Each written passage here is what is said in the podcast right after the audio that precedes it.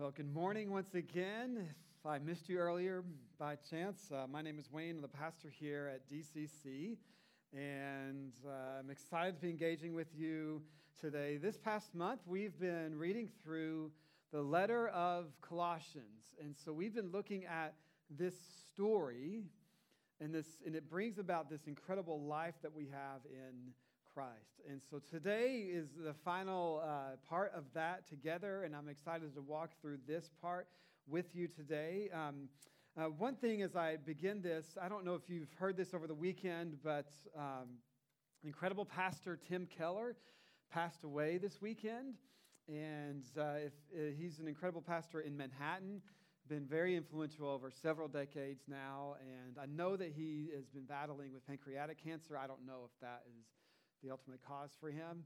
But he's been a profound influence in my life and our church and multiple people within this city, uh, you know, New York City area, and really throughout the world. God has gifted him with an incredible, just incredible mind and the ability to engage in such a deep way uh, intellectually. Um, but not only that, he, he balanced that. He didn't let that go to his head. He just had an incredible love for Jesus and just a unique ability in such a personal way to explain who Jesus is and who, what we call the gospel. And what's fascinating, I was thinking about this over the weekend, is that a lot of today's message is actually very much influenced by him and his words to me and to others. So I'm very thankful. I had the privilege two years ago to take a class with him as he was dealing with pancreatic cancer and going through chemotherapy treatment at 71 years old. He was still teaching and he would have treatments, and the next day be in a Zoom call with me and others uh, teaching about what it means to be a pastor. And it blew me away. I was like, man, I am lazy. he was such he was driven by his passion for Christ. And so if I could say one thing about his legacy, what I've observed is he loved Jesus. He had a genuine relationship with Christ, and that was the foundation for everything with him just an intimate relationship with Christ that he poured into. He loved his wife and his family well. It was said of him that they asked about his legacy, and he said, I, I hope my grandkids remember me. And it was pretty sweet. And so I'm very thankful for him. Um, but I, I mentioned that today because so much of his words are in today's message and just his, this understanding of Colossians and what Paul was trying to convey. And that at, at Keller's death, the announcement of his, of his death, they, um, they, they said that he, he passed away trusting in the sure and certain hope of the resurrection. And I love those words. I can we live in a city where we're so skeptical of anything, and we live in a culture where there's the truth is just constantly evading us and we're not certain. And so he passed away trusting in the sure and certain hope of the resurrection. And, and, and why we are here today, why we started DCC eight years ago, was so that you can know for certain that, that God is real, that He exists, He loves you, and for you to know the truth of who Christ is and that you need Him and you must give your life to Him. It's not. So I pray today that the, the words of this letter, and specifically Colossians 3, will just sink deep into your heart. That you can know that this is true. And, and you may be on a beginning of your journey, and, and maybe you have questions, and, and faith is a struggle for you. That's okay. I want to encourage you to lean into that and to ask those questions. This is a safe place for you to come and to do that and keep engaging with us. But if you're a Christ follower, I, I encourage you to, to continue to put your hope in Him. And so, in this letter of Colossians, uh, we started out learning about how this church started. And so, a church is such an interesting word, and I mention this all the time. But when, when Jesus mentioned the word church, it was eventually translated to a word that meant, uh, referred to a building. But when Jesus said this word, it actually meant a gathering. The church is a people. It's not an organization. It's not a building. It's an organism. It's a living, breathing people, a gathering that God is building and pursuing, and there is life. And so when we look at the in the letter of Colossians from who we call Paul, the apostle Paul, he started many churches after the resurrection of Jesus all throughout the Greco-Roman world. In fact, his letters are so early. It is, it is, it is, it is hard for people trying to disprove who Jesus is in the resurrection. It makes it incredibly hard because of how close to the resurrection we have these, these full written letters of a, of a faith in Christ and his resurrection, the proclamation of that. And we, we see him writing to one of these churches that was started up, this gathering of people. But Paul didn't start this church. Paul started a church in Ephesus, a group, uh, there's a gathering of people that loved Christ. And there's a guy named Epaphras who found, he was traveling to this city. He was from the city of Colossae. And we don't know story, story in detail, but we, we understand this. But he found Christ. He, he was a part of this community, and he eventually goes back to Colossae and is just sharing his life and sharing about the resurrection of Christ, and people begin to follow Christ, and eventually a gathering begins to develop there in Colossae. And eventually, this word gets back to Paul. They're like, What? That's amazing. And so Epaphras was someone who knew Paul well, and the church eventually ran into struggles and problems, and people began to come in and saying, No, you, it's not just about Christ. And they began to, to try to, to bring control over them and try to bring in all these other things that they were saying, No, you, it's not that easy. You, you know, can't, you can't just believe in Christ to be everything for you. You've got to do all these other things to be okay with God.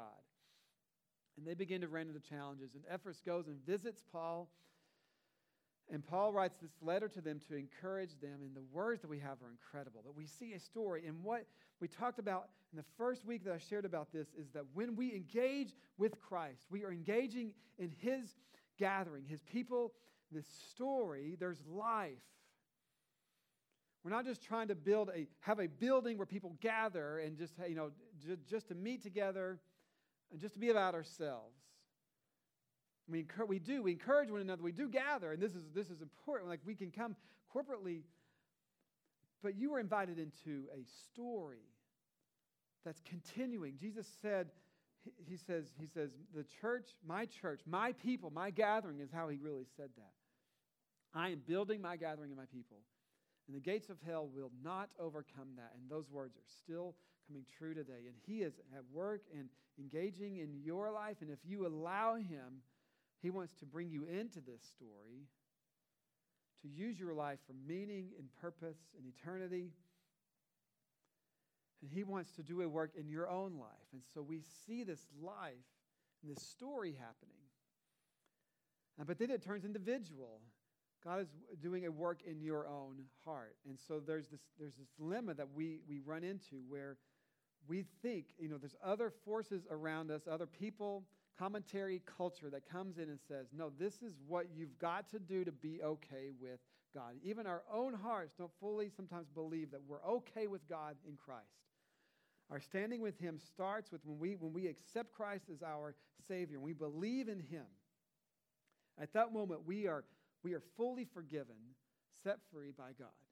And it is your decision to make, and, and it is something that we must do. We choose God. We have walked away from Him and He pursued us and made a way for us to come back, and we can choose that.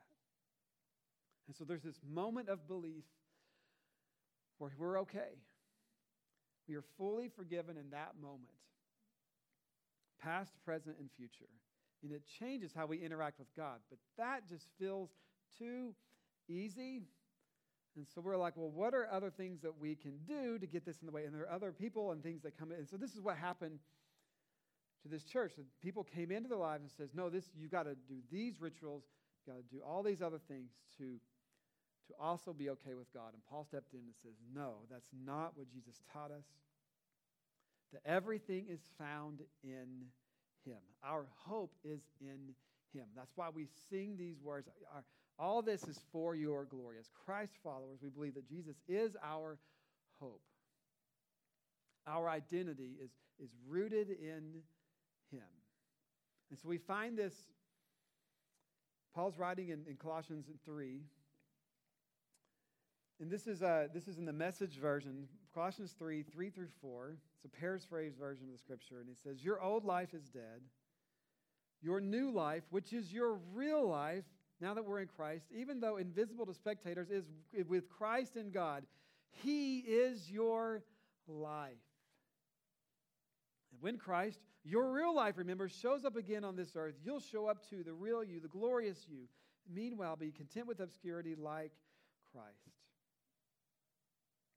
We don't have to fully be known. We don't have to be famous. We don't have all these things. We, we are content in Him because we have found real life in Him.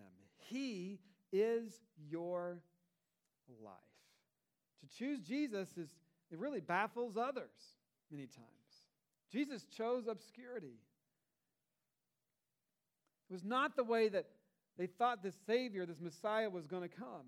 He came humbly. But we're secure in Him, and it takes the pressure off. We have found the fullness of God. And that's and, and if you can go back, it's, it's on our website. There's past messages we talk about everything that we are trying to fill our lives with and make uh, our identity become is ultimately unfilling. It doesn't really, and so we have to add on more. We have to pursue more. Everything is in appetite, whether it's sex or food or status, being known, or your job or your career, or the amount of money that you make, or relationships that you have. None of those things are bad. All those things are things that God has given us. Work is good, relationships are good. Money can be used for incredible purposes, and it's a tool in our lives. All those things are good, but when we, they, we try to find our identity in them, they ultimately don't fulfill. Paul says in Colossians that they are a shadow of what was really to, to come, and that is who God is. We are really searching for the fullness of God. And that's what we're invited into. And because of what Christ has done, his death and his resurrection, we can find our the fullness in Him. We have found the fullness of God. He is all that we need, and that's what we proclaim as Christ followers. And so He is your life. And so let's lean into this treasure that we have. That's what we're invited into. Jesus came to take away the punishment that we deserve he removed the, what we call the law, and I'm going to jump into that. The rules that we think are going to make us okay with God, that we don't like God about because, oh, I didn't, I, I, don't, I didn't follow all the rules. Is he going to strike me with lightning? No, Jesus came to take that away. There's no court in session. For all the lawyers here today, there's no box that we have to fit into. There's nothing, no one is keeping score anymore in Christ. You are free. You are free. And it's about leaning into this treasure that we have in Him. And He leads us towards Him. He's leading us away from the things, these idols of our heart, that we think will fill us. And suddenly they no longer control us. We can enjoy things, and we learn to lean into who Christ is. And so this is the section that Paul leans to that we're going to lean all into together today. This is found in Colossians 3, starting in verse 5, just in case you're wondering. And so he begins to help us understand what this looks like in our daily lives. So he says, Put to death, therefore, whatever belongs to your earthly nature. So these are the practical things about what it means to live in Christ. So he says, Put to death sexual morality, impurity, lust, evil desires, and greed, which is idolatry. And this is a phenomenal statement. And essentially, this list of all these like foundational things are everything that everything around us is pushing us to pursue as our life and identity, whether it's greed, you know, these evil desires, impurity, lust, all these things, these desires of our heart. And then he says this phenomenal phrase these are idols, idolatry. And what's fascinating about this pursuit of God is we walk away from Him because we think that we just want to be free. I don't want God to give me all these rules and, and statements like this. Don't do, right? We don't like that view of God. And so we think, I think, I'm in this group too, that I'm, I'm pursuing my own desires, my own freedom. Give me what I want. And we think we're free. I'm going to pursue my own truth for how I define my life. And we think God is wanting to bind us up and we're free. But if you think about it, you're not. You're not. you're finding another way to try to fill God in the fullness that only He brings. And so you and I, while some of these things do bring great pleasure and joy, but when they become your idol, you can't enjoy that. And you, and, and one argument for the reason that God exists is, is you cannot have, you cannot live your life without some identity, without something that says, this brings me meaning, this defines me. And so without God, you have to replace it with something. And all we are doing is putting some other thing in place of God. And, and Paul, 2,000 years ago, understood this. He says, Put off these things, which is idolatry. It's an idol. He says, Because of these sins, the anger of God is coming. You used to do these things when your life was still part of this world, but now is the time to get rid of, and these are the manifestations of those foundational things before. Get rid of anger, rage, malicious behavior, slander, right? We cut down the other person. We, we, we cut them off or we own them. We slam them, right? Whatever it is, slander and dirty language. Don't lie to each other, for you have stripped off your old sinful nature and all its wicked deeds. These are things that we begin to do outwardly. You know, it's really funny. If I engage with people in a conversation, I go to parties. I'm a pastor and I love to go to parties, just so you know. And I encourage our church to throw parties because Jesus loved parties, okay? Just so you know. And I'll be at some party and we're just standing around talking, and everybody's like, Yeah, I'm a financial advisor. I'm, somebody's like, I'm a teacher, and all these things. And everybody's just like, being in their normal selves, cursing and everything else. And they're like, Well, what do you do? Why are you laughing?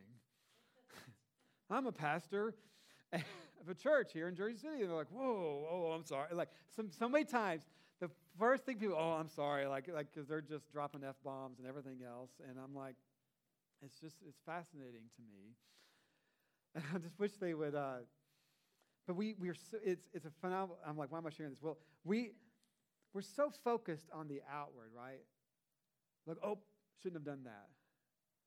Well, what it really shows us, and this is part of Jesus' teaching, if you look at Jesus' words, he talks about it's just showing us what's deep down in our hearts. You know, you know, you say like, "Oh, I didn't mean to say that." No, you did. I did. Like it came from somewhere, and it, it just slipped out. It just slipped out. Now, what's funny is I don't condemn them because I'm not trying to make them be perfect. The, the truth is, none of us are. None of us are. And for me to pass judgment is just to be prideful and, and cover up the things that I'm just bearing down. So it's, it's fascinating. These are the outward manifestations. And so how, we, so how do you do this? So we, you can't just focus on what you put off. It's key that this next part comes into play. And here he continues. So he says, Put on your new nature and be renewed as you learn to know your Creator and become like Him. This is it. Last week or two weeks ago, we, we, we did Mother's Day stuff last week, but two weeks ago, I had this image, right, of, of clothing and what you put on and how that makes you feel. And so, you know, you get home from work, when you go into the office, maybe you dressed up and you do something, but you put on, like you go to a formal event, it makes you feel a certain way, like you like how that is, like it gives you a confidence, or you're going to make a presentation, you put on something and you embody the kind of view and the feeling that you want to have as you give that. But then you get home and you throw on your sweats, right? Your cozy clothes. We have a joke in our family stretchy pants. Like we put on our stretches. It's a it's a line from Nacho Libre, which is an old funny movie, and I don't know why I'm saying all this to you, but the, but like it just like it just gives you this mentality of I just want to relax, and so there's that there's a feeling that we have when we clothe ourselves, and this is a beautiful image that Paul is using here. Is put on your new nature, We're, we're shedding these things that lead us to death, and we're putting on our new nature, which is Christ. He says, and be renewed.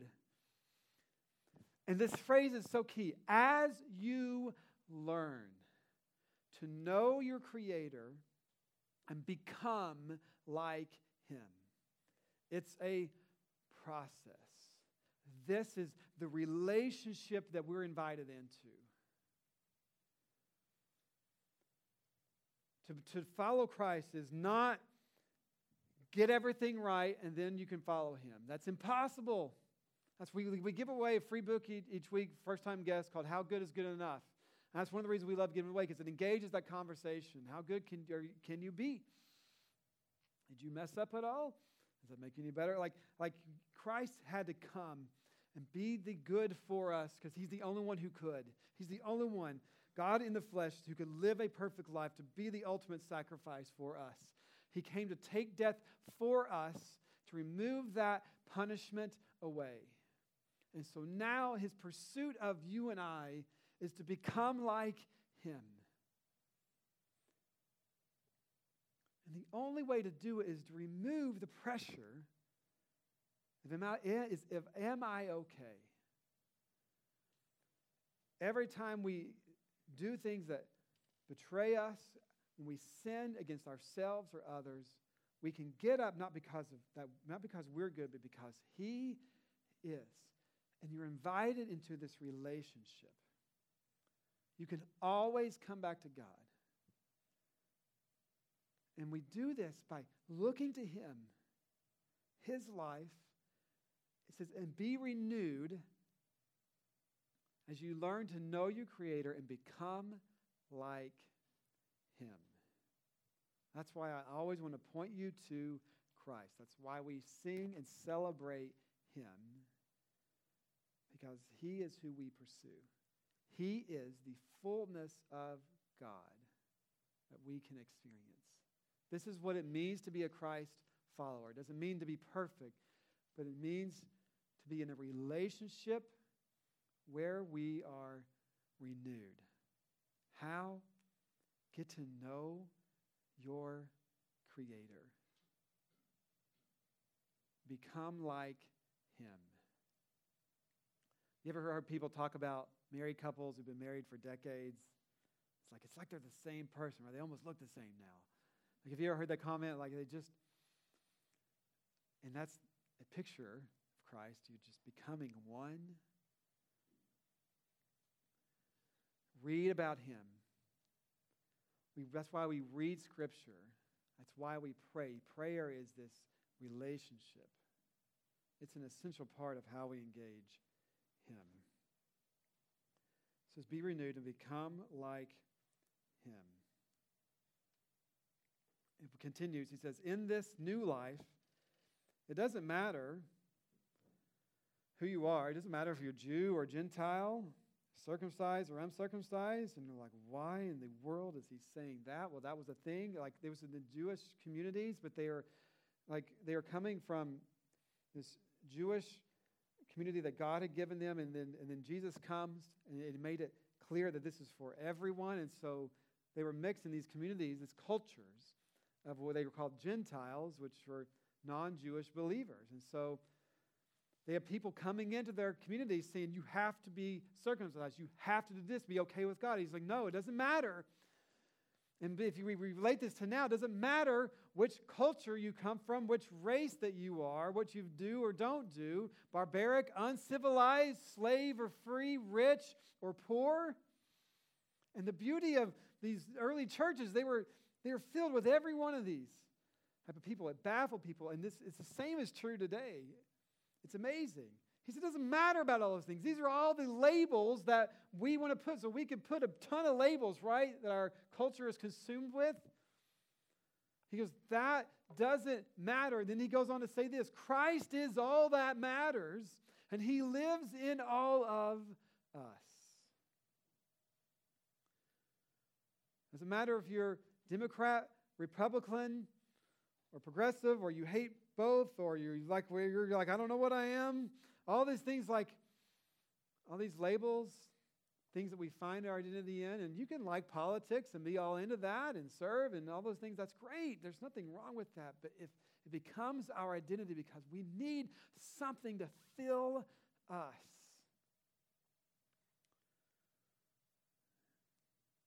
Christ is all that matters, and He lives in all of us.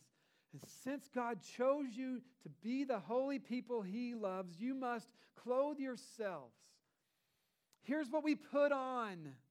And this is what we long to. This is what it means to be renewed. Clothe yourselves with tenderhearted mercy, kindness, humility, gentleness, and patience. All throughout scriptures, we see things that we put on. If you grew up in church, you probably heard of the fruits of the Spirit.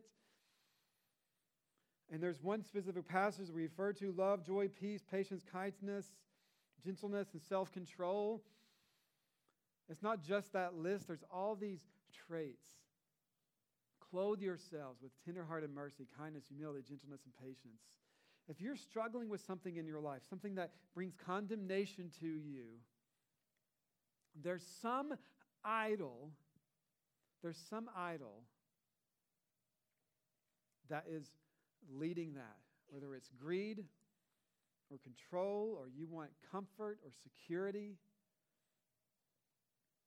And it drives these outward actions of anger, hurt, unforgiveness, lust, anxiety, depression, addiction.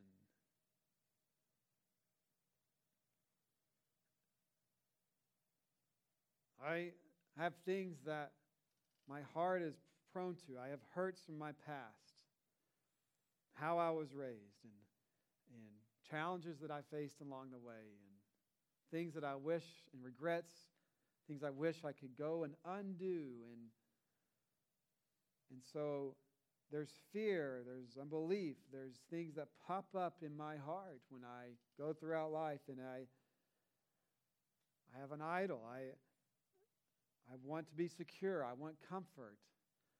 The church, it's easy for me as a pastor to be wanted to be successful. And what is something that I define as successful doesn't happen. And if my identity is built on that, I am, I am I'm broken. Because every identity will eventually fail us. You don't get a promotion. Someone breaks up with you some celebrity screws up, we're shocked. Some politician that was your hope didn't make a good decision. That never happens. And it wrecks you, right? Something, so you can put that, you know, you can find, you can say, I'm, gonna get, I'm not going to do that anymore, and you can probably successful in some kind of habit that you're trying to do, but you'll replace it with some other identity. And so we're learning, but you need something to put on. You're learning to identify what you put off, and because of Christ, you don't, it doesn't have to condemn you. He allows you to look at these things and then say, okay, help me to become like you. You replace it and you don't focus as much on what you have been doing as much as who He is. Find this trait of Christ tenderhearted mercy, kindness, humility, patience. We're learning to put on these things. We put off the idols of the heart. I got to continue because I'm almost out of time. I'm going to read the rest of this passage and then I'll, and I'll finish. It says, Make allowance for each other's faults and forgive anyone who offends you. We forgive someone who, who offends us because Christ has forgiven us. Um, remember, the Lord forgave you. I, okay. Remember, the Lord, I'm saying what he says. Remember, the Lord forgave you, so you must forgive others. Above all, clothe yourselves with love, which binds all of us together in perfect harmony. We're always being called to be unified together. And let the peace that comes from Christ rule in your hearts. And that's what we need. That's what we long for is for peace to rule, to reign in our hearts. That is the outcome of Christ being your identity. The peace reigns. Last week, parents, I talked about being good parents on Mother's Day. That we discipline our children. We don't punish them, we discipline, which is a view of who they're becoming because we love them. It brings about peace. Peace reigns. And we let Christ rule in our hearts. We let Christ be the boss of our lives. That's what it means to follow Christ. We say, You are mine, I follow you. Now, what are you asking me to do? Because we know that it leads us to peace reigns. And when anxiety reigns in my heart, and that happens, I know that I'm walking away from the truths of Christ. I put on Him. He says, For as members of one body, you are called to live in peace and always be thankful. Then he says this beautiful phrase. This is so, all this is rich. He says, And let the message about Christ in all its richness fill your lives. How do we do this? We put off the idols of our heart, and then we put on our new nature. We put on Christ, and we be renewed. Put on the fullness of Christ. Romans 6:14 says this, sin because of Christ, sin is no longer your master. See, we thought, you think that you can just find freedom in whatever it is you're pursuing, whether it's immorality, lust, or greed, or position as your identity, or comfort. You're just going to stream your heart out, right? Just bury every, all the pain that you have, everything that, that, that drives these outward. Sin is no longer master. We, we thought we were free, and it has led us to be angry. But because of Christ, this no longer has to rule you anymore, control you, for you no longer live under the requirements of the law. Instead, you live under the freedom of God's grace. Keller talked about this so much about being under the law. Under the law. If you're a very religious person, you want to be obedient to God. You're trying to fill all the rules and be really good. You're trying to keep the requirements of the law, like the Ten Commandments. That's what the Jewish culture of the time was trying to do. You can't do it. It will rule you because you can't. So you either got to be really prideful and really cocky because you got to be act like you've got it all together. You got to cover things up, or you're devastated because you can't do it and you break the rules. I lean to be towards the devastated person because I screw up. I'm a pastor. I can't do that. I'm under the law. But you'd be like, I'm not, I don't, I don't want to do anything about the rules. And so what you're doing, though, is you're chasing your freedom, right? Your thing that you thought would fill you up. And it's doing the same to you on both sides. You run away from God and pursue your own thing. Whatever you've decided your identity to be is running your life. You are what Paul talks to being under the law. If, I, if we think something other than Christ is your salvation, if I just work hard enough, make enough money, if I'm beautiful, if I'm good looking, if I'm fit, if I'm a really good person, then I'll be okay. You'll never, there's some things that you'll never be able to resist. You will sin, you will hurt others because that identity is everything for. People, you, you look at people and say, How do they do that? How do they hurt or how do they lie? Like, how do they, they turn in this person? Because if they didn't do those things, they would lose their identity. You are not free. But that's why we put on Christ. Theoretically, in Christ, we never have to sin again because he's our identity. But we, we, we, we forget and we go back to whatever it is. And that's why we have this process of a relationship with him. And that's what Paul is putting, pointing us to when he says, let the message about Christ in all its richness, like a, like a rich chocolate cake that just is amazing. It's just like the, the fullness of God. Let, let God in all his richness fill your lives. You can't do it on your own.